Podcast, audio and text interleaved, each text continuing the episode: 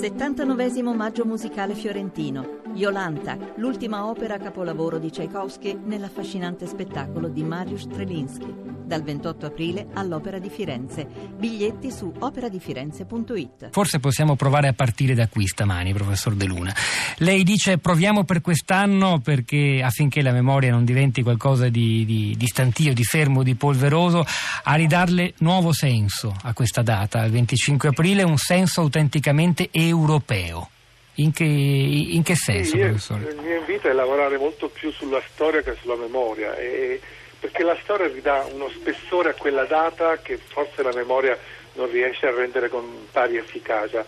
Dal punto di vista storico, quella data lì segna un'inversione di tendenza eh, decisiva, drastica nel cuore del Novecento, di un Novecento che tra le due guerre mondiali aveva visto dilagare e affermarsi il modello totalitario di Stato, il modello fascista di Stato, aveva visto regredire la forma della democrazia eh, come eh, forma di governo in tutta Europa. C'erano quattro Stati che erano rimasti una democrazia autentica e nel corso della guerra, con il crollo della Francia, erano aumentati ancora gli Stati che si riferivano direttamente all'esperienza totalitaria del nazismo e del fascismo. Il 25 aprile segna la fine di questa roba, segna come dire, la consapevolezza di quanto sia importante la democrazia e di quanto sia importante una democrazia che non sia soltanto una pratica di governo, che non sia soltanto una pratica estenuata di normale amministrazione, ma sia una democrazia carica di valori che erano i valori mai più il fascismo, mai più lo Stato nazionale come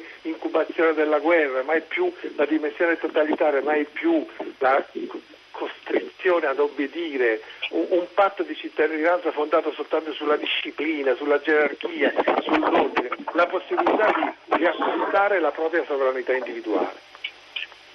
Sono in pericolo quei valori dell'UNA?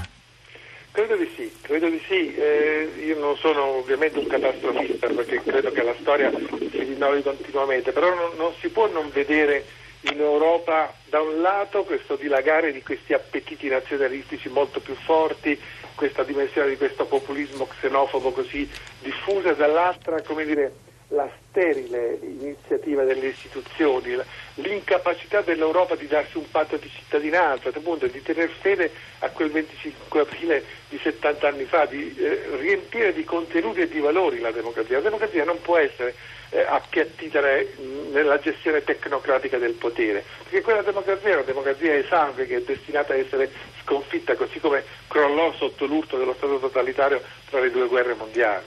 Cioè lei dice quel nucleo fondante delle democrazie europee affermatosi 71 anni fa eh, rischia di, di, perdersi in questa immagine di un'Europa senza anima, come la chiamò qualcuno, un'Europa dei tecnocrati, un'Europa del fiscal compact, l'Europa dei, dei, della rigida austerità economico-finanziaria. Ma questo processo, chiamiamolo pure di degenerazione, culturale. È avvenuto perché? Perché forse era inevitabile in un tempo in cui la, la finanza si è letteralmente inglobata alla politica e dunque la cosa pubblica ormai è più che altro cosa economica? Oppure si poteva, ci sono ancora dei, degli anticorpi? Credo che questa sia francamente una delle cause principali. Il mercato progressivamente si è sostituito alla politica, l'afflosciarsi della dimensione pedagogica della politica ha fatto sì che anche quello che noi definiamo una religione civile, cioè un patto di cittadinanza fondato su valori comuni, sia sempre appiattita nell'idea eh, di un mercato che invece era perfetto in sé, che doveva essere soltanto lasciato libero di autoperpetuarsi senza nessun intervento dall'esterno, ma così non, non si va da nessuna parte. Io credo che mh, esiste nell'Europa una tradizione comune, un'agenda culturale comune, un profilo culturale comune. Pensi a come è stata ricordata la prima guerra mondiale quest'anno, è stata ricordata nel nome di un sacrificio, di un'elaborazione del lutto che coinvolgeva qualsiasi eh, contendente, qualsiasi militare, qualsiasi soldato in qualsiasi esercito. L'Europa si è ritrovata eh, par- paradossalmente a riconoscersi unitariamente proprio nelle trincee in cui ci si scannava. Ecco, questa dimensione di questa Europa, frutto dell'elaborazione del lutto e del dolore, è qualcosa che ci manca completamente. Cioè, esiste un inno europeo che è l'inno alla gioia di Beethoven, esiste anche una bandiera europea, ma non esiste una religione civile degli europei, anche se la storia del Novecento ce ne consegna immagini potentissime, perché, le ripeto, la speranza che segna la fine della seconda guerra mondiale è una speranza mai più il fascismo, mai più la dittatura, mai più la guerra. Quella speranza si concretizzò, la dichiarazione universale dei diritti dell'uomo fatta dall'ONU, nasce da quella, la spinta europeista dei padri fondatori dell'Unione Europea, da Altiero Spinelli a Schumann, nasce da quella. Ecco, restituire all'Europa quel carattere originario, quello stato nascente, secondo me è un percorso obbligato oggi.